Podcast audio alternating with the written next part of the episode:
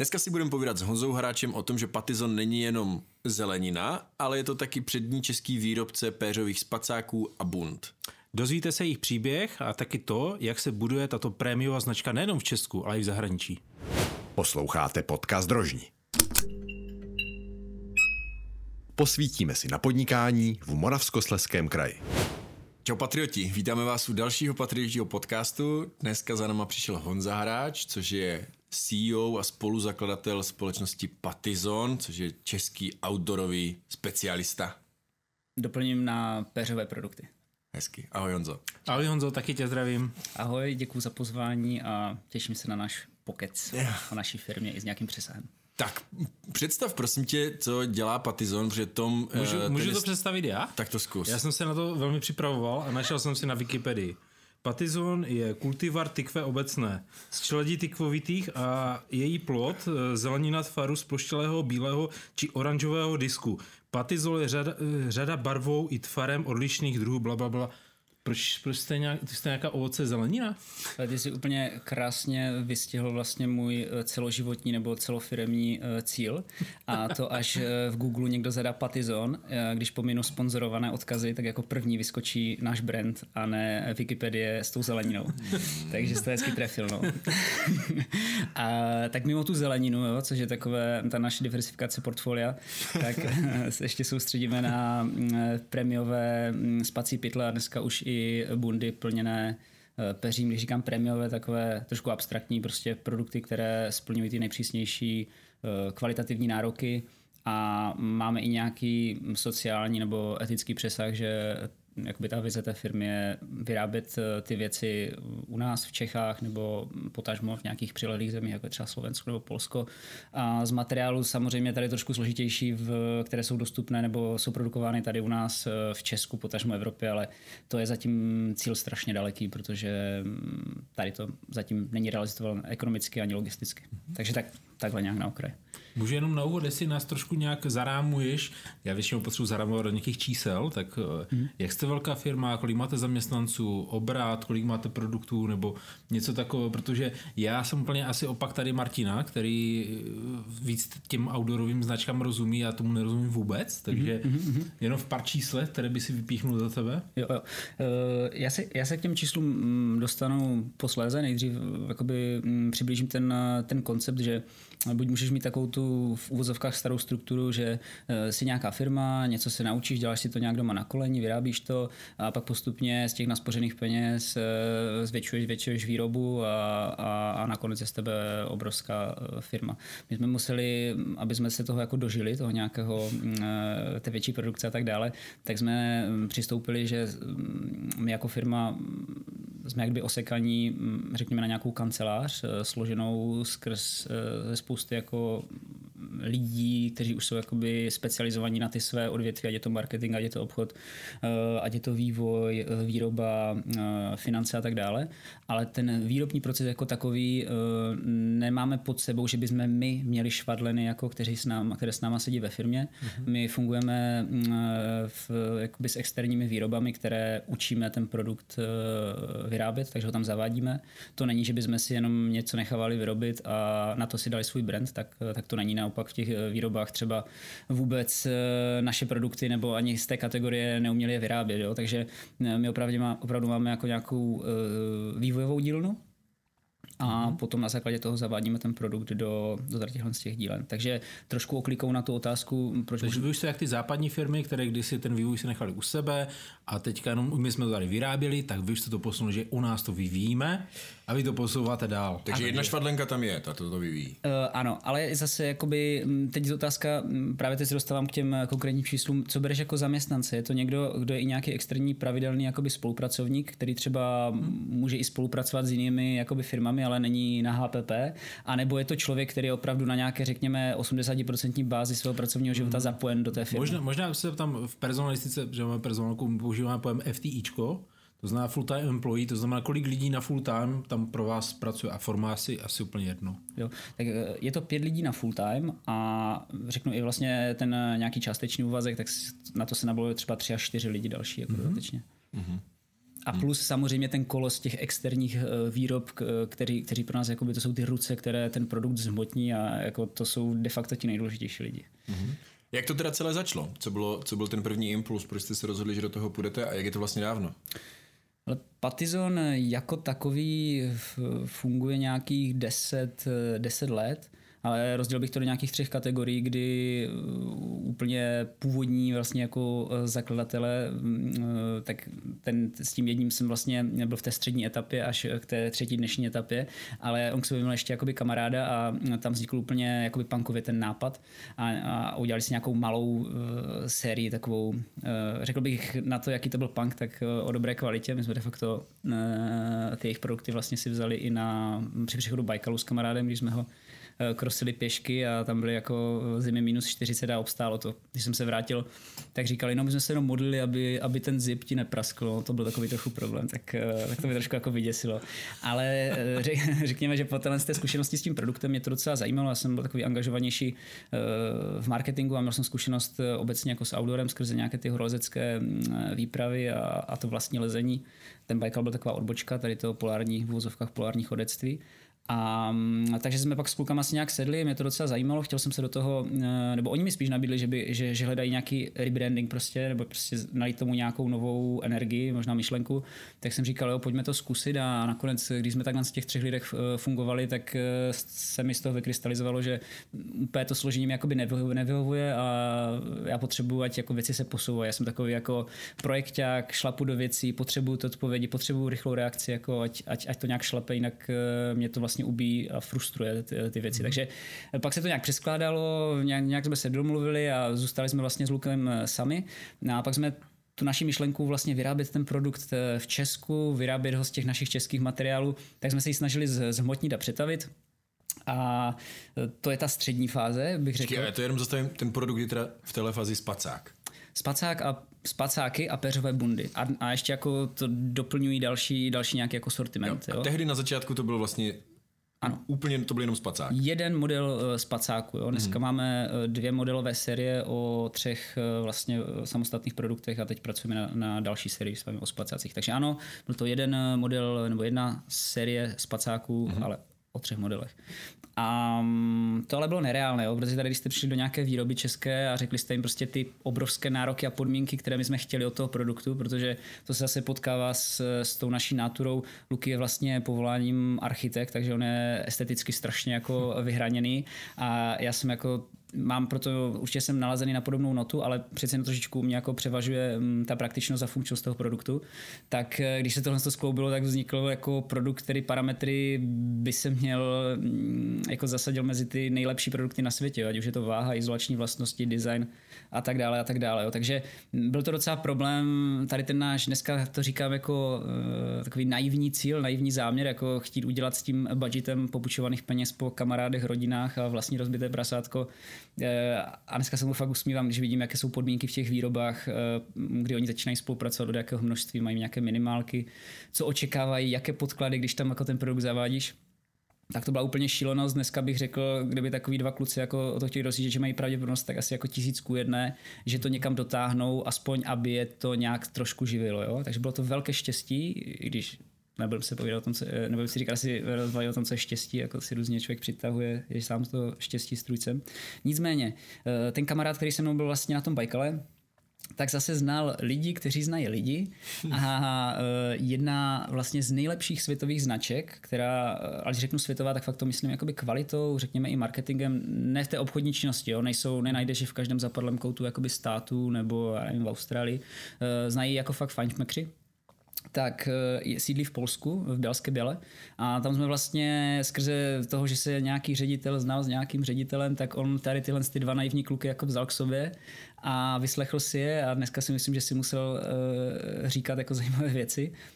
Ale nevím proč, čím jsme ho zaujali, ale de facto s náma pomohl vyvinout vlastně po roce a půl ten produkt dle těch našich požadavků a udělali jsme vlastně tu první sérii, která splňovala opravdu ty kvalitativní jako nejvyšší, nejpřísnější měřítka a založené vlastně na jejich zkušenosti a našich přání. Hodně jsme se toho naučili A tady s tou nějakou první 100 spacáků jsme se snažili jako vyrazit do světa a prodat to. Tady zase jsme narazili na nějakou neskušenost obchodní, kterou jsme vůbec neměli. Neměli jsme dobře postavený, spočítaný jako ten produkt maržově, nebylo tam vlastně skoro prostor pro B2B spolupráci. Bylo to zase, jo, opakuju slovíčko naivní, ale já slovíčko naivní nemyslím jako v negativním tónu. Pro mě to je prostě určité jako vyjádření nějakého jakoby stavu. Jo. Takže možná je lepší říct něco jako snílci nebo něco takového. No a v této fázi zase někdo znal někoho a my jsme se dostali skrze Marty Seksandra, který tady byl, tak ten zase znal Pavla Lázničku, což je jeden ze spolumajitelů Hannibalu. To je vlastně náš takový jeden z největších outdoorových prodejců v Česku a zaměřuje se vlastně na prodej opravdu kvalitních věcí, jakože není to jenom ten cenový hráč, ale opravdu má nějakou přidanou hodnotu v tom biznise, ať už je to udržitelnost, ať je to, co se týče práce s zaměstnanci, nějaká edukovanost toho kolektivu, že ti tam opravdu poradí a i to portfolio těch produktů fakt dává hlavu a patu. No a tam jsme jako přišli na nějakou produktovou prezentaci a tam jsme dostali docela jako kartáč. Ale jakože na konci dobrý kluci, máte to hezky, jo. No a zhruba za půl roku se nám teda jako ozvali, že přemýšlí, jako, čeho by nalili nějaké peníze a že jsme se jim vlastně jako ve své podstatě docela líbili a že ten produkt a ta vize jako je fajn, jenom by to chtělo trošku jako dát tomu nějakou půdu pod nohama a trošku ten biznis zasadit do toho reálného prostředí. Jo. A tady se dostávám k té třetí jakoby etapě, kterou já vnímám, kdy my jsme se vlastnicky spojili vlastně s Hannibalem a jejich tehdejším marketákem Ondrou Vackem, takže bráchové, co vlastní Hannibal plus Ondra. A vytvořili jsme takovou pětici vlastně spolumajitelů, která funguje dodnes. Já si pamatuju ještě dneska, když jsem se o tom radil s jedním pánem, tak mi říkal, v 5 lidech to vám nebude fungovat. To je fakt špatný krok. Vlastně i někteří kamarádi, když si teď vzpomínám, mi říkali, tyjo, to není dobrý nápad. A dneska můžu vlastně říct po 4 letech, co takhle fungujeme, že je to naopak, je to skvělé, my se strašně doplňujeme. Každý z nás přirozeně zaujal nějakou pozici skrze těch 5 oblastí, které jsem jmenoval, jako vývoj, výroba, obchod, finance, marketing, i když kluci se vlastně více a více stahují z pozice jako té exekutivy a opravdu jsou to spíš jako mentoři a teď tu firmu jakoby vedeme hlavně my 3 s tím, že samozřejmě máme nějaké pravidelné schůzky majitelů a tady si říkáme nějaké strategické kroky, které projednáváme. Takže to je ta třetí etapa, tohle je jakoby ve zkratce, i když to byla taková delší zkratka, ta historie toho Patizonu. Mm-hmm. A dneska vy teda dodáváte primárně, jak jsem se díval na nějaký seznam kamenných prodejen, kde se dá Patizon koupit, tak těch je po Česku docela hodně, ale je jich i docela dost po celé Evropě. To znamená, ten trh je dneska, řekl bys, světový? Ještě mi to nedá, ještě doplním vlastně tu poslední jakoby etapu a to, že vlastně v tom Polsku jsme to potom ukončili, protože nečekali, že tak rychle se jakoby vyšvihneme, že se můžeme dokonce stát konkurenční na některých trzích a tam jsme vlastně byli vhozeni jakoby do vody, že ale kluci, tak jo, tak tady máte ten produkt, který jste si vyvinuli, ale my už vám to dál dělat nebudeme. Takže teď nastal jako z té demoverze, teď začíná... Jako... Protože vás nebrali na začátku jako konkurenci a teď už museli? Já si myslím, že to nečekali, jo, že se vlastně v tak krátkém době se podaří sehnat jako nějaké množství peněz na rozjezd toho podnikání, že se dají vlastně takhle jako zkušení lidi vlastně ze strany toho Hannibalu, ať je to obchod, marketing, že se s náma jakoby spojí a každý startup má vlastně problém, že na začátku máš čas, ale nemáš peníze a nemáš kvalifikaci a teď se to vlastně všechny ty 3 věci se potkaly díky tady téhle to není asi náhoda, prostě díky tomu směřování. No a takže jsme vlastně museli začít si postavit na vlastní nohy a opravdu si teda říct, hele, tak kde my to budeme vyrábět teda, jo? Stalo se to až potom vlastně vlastnickém spojení, tak to byla taky taková trošičku možná, nechci říct, že facka, ale spíš jako říkáš si, tak dobrý, oni to dělají 30 let a teď my to máme teďkom se naučit za půl roku, když máme předobjednávky a všechno, celý ten vlak je rozjetý. Tak, ale to bylo super, dneska to hodnotím úplně skvěle, máme skvělé vztahy i jako dodnes s tou výrobou, s tou značkou, kde jsme začínali, asi není tajemství, že to je značka Pajak, tak jsme vlastně museli se naučit zavádět ten produkt a ty dílny, kde jsme chtěli vyrábět, tak jsme to museli vůbec jakoby naučit, do toho jsme jako velmi rychle pronikli, i skrze navázání nějaké další spolupráce, skrze vývojáře nebo konstruktorku, designerku externí. Takže dnes vlastně těch dílen už je několik, kde jsme ten produkt zavedli a jsou vlastně v Česku a jedna je na Slovensku. Takže dneska opravdu Patizon je 100% vyráběn tady u nás v Československu a není, protože ještě někdy je taková dezinformace, že jak to teda jako je, tak vy to vyrábíte v tom Polsku nebo jako vyrábíte to v té Číně. Ne, v Číně se vyrobilo 100 kusů, v Polsku se vyrobilo 600 kusů a dneska tu produkci kompletně prostě děláme v Československu. Od stříhání až po úplné ušití a výstupní kontrolu, tak je to takhle. Takže promiň, že jsem tě ještě zdrhl z té otázky, ale přišlo mi, že abych to jako fakt dokončil, tak ta třetí fáze, tak výrobně vlastně... Se mi líbí, že jsi připravil, že jsi to nachystal. Co všechno musí zaznít. No tak k tomu exportu ještě, to mě vlastně zajímá, kde dneska, jak velcí jste vlastně hráči na tom českém outdoorovém trhu. Tak na tom českém outdoorovém trhu si myslím, že jsme... Hledám vlastně slovo, jo, jaké použít. Chce se mi říct jako dravci, jo, že jsme se fakt jako posunuli hodně. Naivní dravci. Naivní dravci, to zní hezky. Snílci dravci. To zní, že ti někdo sejme velmi rychle, protože se přestaneš koukat kolem sebe, ale určitě to takové specifikum nějaké můžeme použít. Spíše se zmotnilo jako všechny... To, kdo zatím je, to, jakou máme vizi, jakou máme myšlenku, tak se to zmotnilo do toho brandu a myslím si, že v současné době, i když nechci usnout na vavřínech, si myslím, že Patizon je v Česku dobře etablován a zaběhnut, zaveden a teď je to jenom o nás, jako jak dokážeme přinášet nějakou produktovou novinku, jak dokážeme zase dát... Jedna věc je vyvinout dobrý produkt a prodat ho lidem, ale druhá věc je potom péče o ty zákazníky, práce s tím zákazníkem, jako má to jiný přesah, neskončí to ten vztah skončí jenom tím, že mu prodáš. Jo? Tady to vlastně jako všechno jenom začíná. Jo? A zase půjčím si tady jinou konkurenci. Takhle, jo? Zase nechci, ať to vyzní nějak namyšleně, ale myslím si, že v České republice je hodně outdoorových výrobců, ale málo značek. Je prostě vybudovat značku, která v tobě nějak rezonuje, když si koupíš ten produkt, má to nějaký přesah než jenom jakoby cena a OK, mám tu věc, ona mi splní na tu moji aktivitu, co potřebuju, ale když fakt mám tu věc a ona má ten piedestal doma, já si ji hýčkám, já ji miluji a když si na to vzpomenu, mě to zahřeje a bráním prostě tu značku na outdoorových forech i v diskuzích s kámoši, že prostě to je ten brand, který jako já miluji, oni se ke mně vždycky zachovali hezky a ty produkty jsou super. A když něco není super, tak se k tomu umí postavit čelem a umí to se mnou vyřešit. Tak takhle jakoby tohle bych já chtěl, nebo na tom pracujeme, aby jsme v té naší komunitě u těch našich zákazníků vybudovali.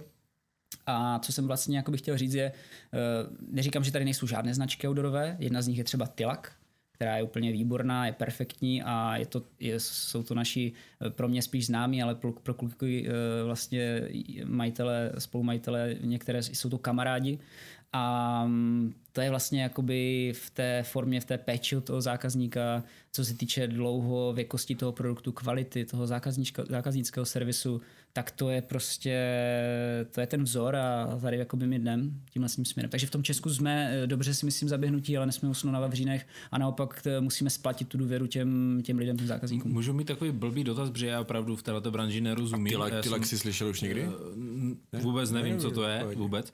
Já většinou spíš jako jsem takový ten měšťák, jo, takže jako takový blbý dotaz. Jak se pečuje zákazníka, který si koupí bundu? Na to bude, není to vůbec blbý dotaz, to v prvé řadě, je to vlastně dotaz trefený jako na hlavičku, fakt dobře. A to je přesně ono, jo? Ty si koupíš bundu, protože ta značka ti říká, bude ti teplo, jo? To je ta prvotní emoce. Tak jo, tak já chci tu Patizon bundu, ti kluci to fakt asi dělají dobře, jo? Fakt se mi to líbí, mají pěkné fotky, mají drahý produkty, jo? Tak asi to bude dobrý. Koupíš si peřovou bundu, potřebuješ samozřejmě pomoct s nějakým výběrem, uděláš ten nákup.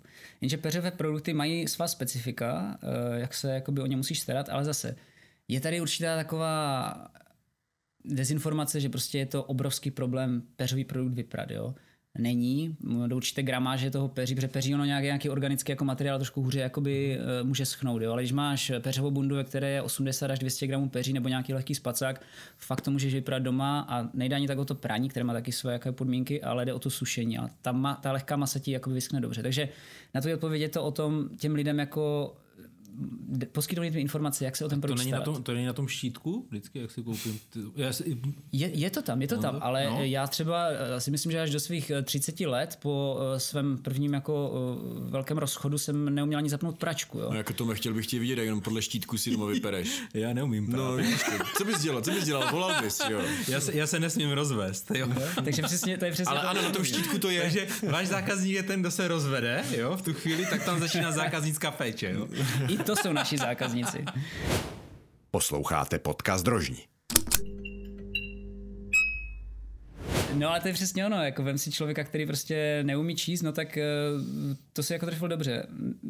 Vem si, že neumíš číst, máš manuál, jak já nevím, něco spravit, ale ty si to nepřečteš. No tak potřebuješ nějakou jinou formu té edukace, jo? Takže je to o tom být k ruce, být prostě na tom telefonu, být na tom e-mailu, když ten člověk třeba nedoká, i na těch webovkách, to samozřejmě máme tam hezky popsáno, vysvětleno, tak potřebuješ být i některým lidem, kteří třeba tuhle tu formu, ta informace dokážou jako úplně zkonzumovat, tak jim musíš to trpělivě vysvětlit. Když je to XT dotaz, pořád to stejné, můžeš je někde jakoby odsměrovat, ale musíš jim vlastně dát i ten informační servis. Potom ta péče o toho zákazníka je, když takže si... oni píšou nebo volají přímo vám, ne tomu v tom obchodě, kde si to koupili? Může se stát, že i obejdou toho prodejce a volají přímo nám jako výrobcům. To se taky děje. A pak je to za mě taky nějaká udržitelnost toho produktu. Jo? Nějaký mimozáruční servis. Když si koupíš bundu, která je někde vyrobená v Asii a tady prodává nějaký distributor, tak to kolečko, když si roztrhneš rukáv bundy prostě za 7, tak aby se domohl, nechceš do toho šahat sám, nechceš si zničit tu záruku, že do toho někde propícháš to prostě jehlou, neumíš šít třeba ani vůbec, nebo to zalepíš nějakou tejpkou, tak, ale zároveň jako je to něco, co chceš opravit, že? A tak co teďkom? Tak za mě pak je to, že oni nám napíšou a jsou z toho celý smutní, tak jako to je asi v pytli, že jsem si tady celý rukáv propálil. A my řekneme, ne, to je úplně v pohodě, pošlete nám tu bundu a my vám to prostě za nákladovou cenu servisu opravíme. Oni, a to je jako fakt možné, to jde. Říkáme, jo, víte, to byla škoda takovou hezkou drahou bundu, kdyby po jednom jako roztržení měla přijít do kytek. Takže i to je jakoby ta práce a ta péče o toho zákazníka, jo. Už jsem chytřejší. No vidíš to. Ta udržitelnost ještě, tak to je taky o nějakých jako materiálech, s kterými pracujeme. Co se týče toho peří, tak taky se hodně jako říká, jak je to vlastně jako etické nebo ekologické plnit ty produkty tím peřím. Tady nad tím se tak nějak pozastavujete, jak tohle řešíte třeba? Je to komplexní otázka. My jsme jako firma principiálně hodně postaveni na nějakých sociálních aspektech, nějakých etických, environmentálních. A zase mohl bych to jako široce, my dneska se snažíme pracovat... Široce už nemusíš. Už stačilo, že už jsem se vykecal dost. Co se týče toho peří, jo, tak může to být masný průmysl jako takový, on je vlastně založený hlavně na zpracování masa a to peří je vlastně jako sekundární materiál. Jo? Když to řeknu, když máš tu husu a nějak ji porazíš, tak to peří, které z toho dostaneš, se ti absolutně nemůže jako vyvážit ty náklady, které máš s tím chovem. Jo? Takže když to řeknu blbě, tak je to odpadní produkt toho masného průmyslu, jo? To peří. Jo? Takže nezabíjí se jako živý tvorové kvůli toho, aby jsme mohli spát ve spacácích. Ale samozřejmě bylo by pokrytecké říkat, že to spolu nesouvisí. Určitě to spolu souvisí. Jo? A právě na to myslí určitá, tak jak jsou v dnešní době jako v modě různé certifikáty a tak dále. Některé jsou pochybné, některé ne, vzniklo jich z dokumentů. K tomu, tak zrovna co se týče tady toho našeho biznesu, tak je takzvaný RDS, Responsible Down System, který sdružuje několik pravidel, které vlastně ti chovatele musí dodržovat při chovu těch, ať už jsou to husy nebo kachny. Protože my používáme husí peří do většiny produktů, ale taky do určité řady spacáků kachní peří. A jsou tam věci, co se týče... Jsou to šťastné kachny. Jsou tak šťastné, jak asi to je možné. Jo? Že zrovna tenhle ten certifikát, co vím a co jsme se jakoby pídili, tak opravdu jako nemůže ho získat každý, je vymáhán, je to nějakým způsobem kalibrováno, jo? Není to, že si o to zažádáš, dostaneš to, zaplatíš nějaké fíčko a máš ho na 30 let. Jo? Jako, takhle to není. Jo? Takže na tvou otázku aspoň takhle je to ošetřeno a takhle se k tomu biznisu stavíme, že bychom nevzali dodavatele, který není jako prověřený a nesplňuje tyhle ty věci. A pak samozřejmě máš nějaké další certifikáty, co se týče kvality toho peří jako takového, který taky jakoby vyžadujeme, ale to už neodpovídá na tu tvou otázku, ať nejdu úplně do šířky, co se týče toho peří. No, mě ještě zajímá, ty jsi to tady vlastně sám už řekl, že ty vaše produkty jsou ve svých kategoriích vlastně jako top, co se týče kvality, co se týče jako nějaké funkce, které slouží. Jak vlastně těžko se s tímhle s tím prostupuje na trh, tím spíš v Česku, kde spoustu lidí je třeba orientováno jako cenově, kdy musíš přesvědčit toho svého zákazníka, že ta cena, která je třeba řekněme nadstandardní, je skutečně nějak jako něčím vyvážená. A jestli třeba tohle se právě líp prodává někde na západě, anebo prostě už Češi to taky pochopili, že je třeba dobré si za některé věci připlatit. A povězme si jenom, kolik tak stojí ta bunda nebo spacák u vás, cca? Tak nejlepší budu vás jako říct mé doporučenky, tak my v dnešní době máme 3 série peřových bund, teď budeme tu třetí uvádět na trh, ta bude cenově dostupnější, a v doporučence je za nějakých 5 500 a ty nejteplejší bundy jsou v doporučence za 8 000, takže takhle se pohybují cenově bundy, ta prostřední série logicky někde mezi tím. A co se týče spacáků, tak tady zase máme 2 série spacích pytlů, v každé jsou vlastně jakoby 3 modely. Ten model můžeš vnímat jakoby gramáží toho peří, které je v něm použito, ale tu produktovou řadu vlastně sdružou stejné materiály, řekněme, a podobné jakoby stejné střihy. A tady se pohybujeme od nějakých 8 000 až do 17 000, když opravdu se vyjádřím k těm 2 sériím. Jo? Zase každá z nich má to rozpětí jedné, jedno je 8 až nějakých 12 a druhá začíná na 10,5 a končí na 17. Jo? Tak to už je... To je asi dost teplé, že to už je dost kvalitní, tak to se ti vyplatí, jako třeba jsem tam přes parasy venku, že když jako je jako doma dusno. Kdyby si ten spacák dal do ložnice, tak to asi jako není nic moc. Když je doma dusno, tak jako, ale mám spacák a vyjde to levněji než hotel. Potom, jdu do shopy. Ale tak, jako je to investice a každý, kdo nějak má rád ten van life nebo prostě nějaké spaní v autě, tak prostě jako je fakt dobrý, když víš, že ti bude teplo, když je venku prostě -10, dneska už máš vytápěné ty dodávky, tak jako OK, ale máš takovou jistotu, já vlastně ještě no a to právě to je to, co třeba tady Tomovi musíme jako vysvětlit, nebo to by mě zajímalo, jako jak přesvědčíš tady Toma, že ta bunda prostě za 7 je lepší, když on mi řekne, hele, ale já mám prostě bundu tady za 2 a ta je taky teplá, je v pohodě. Jo. Jakože jak moc jste museli vlastně edukovat ty zákazníky v tom, že ta cena jako dává smysl. Jo, já ti na to otázku odpovím, jenom ti s ní trošku zdrhnu ke spacákům, ale pak se vrátím k těm bundám. Jo? Tady vždycky všichni zdrhají z mých otázek. Chceš toho totiž strašně moc říct, jo, o tom svém biznise. To je takový ten ego problém, jo, že si myslíš, že to všechny zajímá, to, co ty chceš jakoby říct. Jo? Ale u těch spacáků je to vlastně velmi jednoduché. Ty si pamatuješ, zase je to postavené na emoci, jo, a ty si budeš do konce života pamatovat každou hodinu proklepanou v zimě, když si spal ve spacáku, ve kterém ti nebylo teplo. Fakt, jako, já se bych takové noci spočítal jako na prstech jedné ruky, kde jsem měl fakt jako blbý spacák, ale všechny si je pamatuju. A ten rozdíl, když se fakt dobře vyspíš a když víš, že na konci toho dne, ať je těžký nebo lehký, to jedno, si lehneš a budeš prostě spát, jako poskytnout to komfortní spaní, tak to je to, co si zapamatuješ a pak za to ty peníze dáš. A když si pak řekneš, že to je věc, kterou mi ti kluci i dokonce opraví, když se otřu, teď zmíním jednu zkušenost, o rozžavený barel, ve kterém je oheň a propálím si 4 komory a oni mi to prostě opraví za pár stovek nebo nějakou 1000 a něco, tak tady to fakt nemusíme moc vysvětlovat. Co se týče těch bund, tak samozřejmě tady je i větší jakoby konkurence, jo? Ta nabídka je mnohem širší u těch bund, ale zase ono to je bunda a bunda. Jo? Můžu mít peřovou bundu, když to teď přeženu, jo? Dám do ní 0,5 kila peří, jo? Taková bunda vlastně jako neexistuje, ale dejme tomu. Ale když má špatně udělanou kapuci a límec, má špatně udělané jakoby stahování a ono fouká, tak můžeš mít na sobě peří kolik chceš, ale prostě ti nafouká a vleze ti tam ta zima a nebude ti dobře, jo?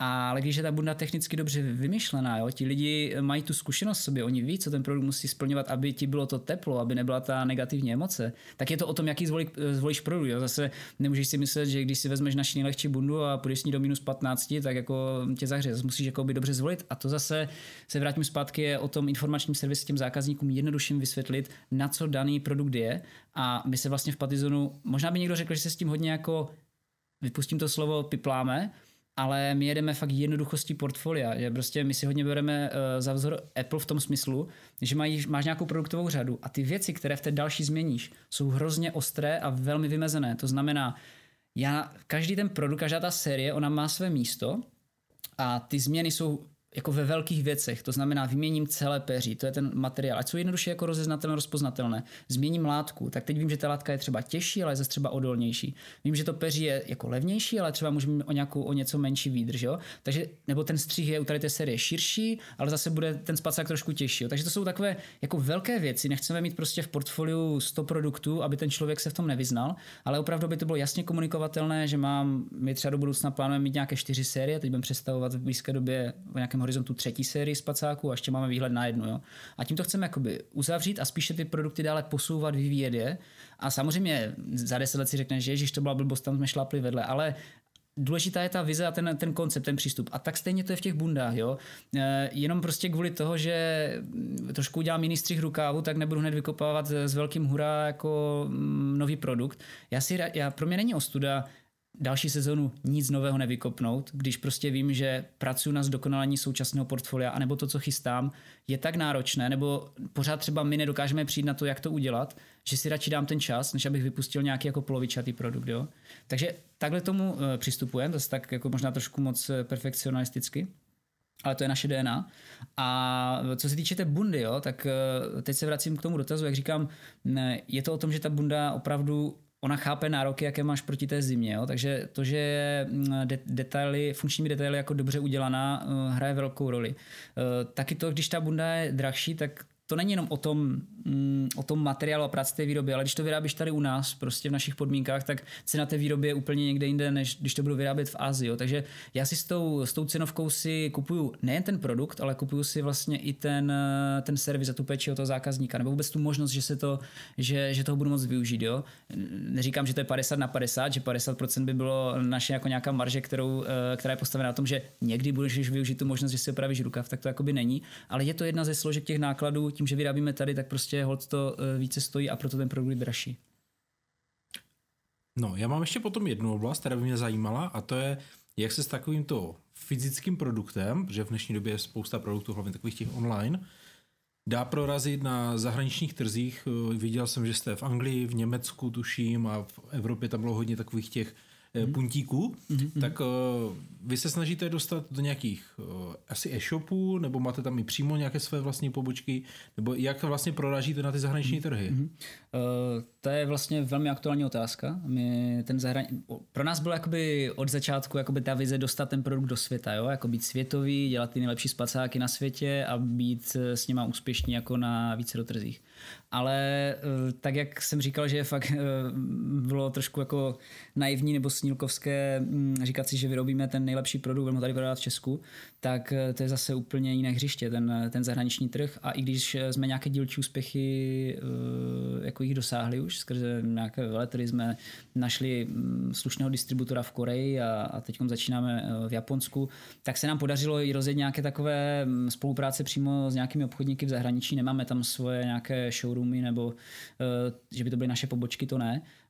Ale je to zatím takové vlažné, jo? Že samozřejmě nějaké zajímavé procenta nám to na tom obratu už dělá, tady tyhle zahraniční prodeje, ale v nějaké strategii firemní to je pro příští rok a pro další roky jako opravdu ten cíl a v tom zahraničí více prorazit. A my se vlastně teď vzděláváme, ať je to nějaká cenová politika, ať je to... Takhle ještě. My jsme od toho Hannibalu mohli načerpat spoustu zkušeností a zákonitostí obchodnických, jak to funguje na tom českém trhu. Ale v tom zahraničí je to prostě i pro kluky nová disciplína a uspět na tom zahraničním trhu je mnohem náročnější, protože logicky ta konkurence je tam větší. Jo? Takže postupně jako sbíráme ty střípky těch informací, ať už skrze ty nějaké prodeje a dílčí navázané spolupráce, spřátelné kontakty, kdy nám ti lidi pomáhají. Je to i hodně prostě o známostech, kdo tě kam doporučí, kdo tě kam protlačí, jo, tak to taky je to o vztazích v tom obchodě. Nestačí mít jenom jakoby dobrý produkt a dobrou marži, jo, takže je to fakt velmi komplexní disciplína, ty jako česká značka prorazit na těch západních trzích nebo na těch vyspělých trzích, když tam zahrneme prostě i to Japonsko a Koreu. Státy úplně zatím vynechávám, jo, to je disciplína sama pro sebe, ale... Tam ještě nejste, nebo? Tam nejsme a myslím si, že je to... můžeme se bavit o americkém trhu, ale musíš tam jít s nějakým jako dobrým investičním strategickým plánem. Tam mají velmi jako specifickou legislativu, co se týče odpovědnosti, tam prostě pokud, co aspoň já vím, jo, možná, že už se to jakoby změnilo, ale tam od tebe jako nikdo nic nekoupí napřímo, oni potřebují mít záruky, že to kupují od někoho, kdo je jakoby situovaný ve státech, aby se pak mohli domáhat nějaké odpovědnosti. Možná, že už je to jinak, jakoby, jo? Nebo to je nějaká zákonnost z toho outdoorového trhu, nevím, ale je to tam složitější, tam ti zadarmo kuře nehrabe, tak jak to je tady, že někdo funguje za provizi, tam platíš prostě, když někdo bude sedět na zadku, tak ty mu musíš za to prostě platit, takže to pro naši firmu jako zatím není vůbec chudné, jo? Logistika, sklady, to jsou fakt jako věci, na kterých zhořily i velké firmy a já třeba ani nevím, jestli se nás to v tomhle jakoby řetězci nebo té cestě prodejní typické, která je třeba využívána v té Asii nebo v Evropě, jestli nás to bude týkat, jo? Některé firmy potom přešly na formu přímého prodeje, kdy prostě hodně investovali do marketingu a tak dále. Takže to ještě tak zůstává asi jako hodně vzdálené. Marketing jsem se díval, vy máte taky docela pěkně propracovaný. Máte spoustu nějakých ambasadorů. Je to postavené na krásných fotkách s pytlem ven, jestli se nepletuje ten hashtag. To vám taky funguje? Jak velká je ta základna třeba sledujících, kdo tomu fandí? Jo, tak od nás vlastně my v Patizonu jsme takový jako úchylní estéti, jo? Ať už je to Luky skrze ten produktový design nebo Ondra skrze focení, které jsem od něho nasál a taky poslední roky mě focení docela pohltilo. Ale hodně toho obsahu je vlastně i generováno našimi ambasadory nebo nějakými jako zákazkovými spolupracemi. Hodně to dokážeme pokrýt sami, jo? Tím, že jako fotíme, nebo spíš nechci to brát Ondrovi, to je hlavně jeho výsostná disciplína a to, co, jak Patizon vypadá, jak je komunikována venek.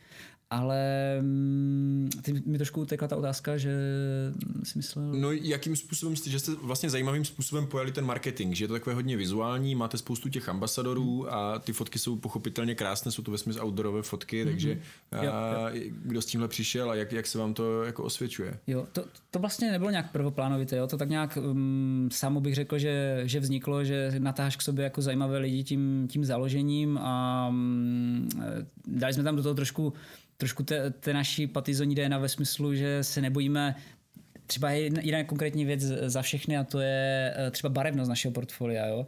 Když se podíváš, tak Patizon to jsou prostě jakoby barvy, ale zároveň mi to přijde, že to tak jako pěkně postavené na takovém jako jednoduchém černobílém základu, jo? Ve kterém třeba prezentujeme naše logo a ono to i odráží vlastně náš přístup k tomu produktu. Jo? Že on jako je jednoduchý tam, kde to šlo, nejsou tam zbytečnosti jako nějaké sucháče, suché zipy, ale doplňujeme jako tam, kde si to můžeme dovolit, tak klidně pustíme trošku jako té veselosti. Jo?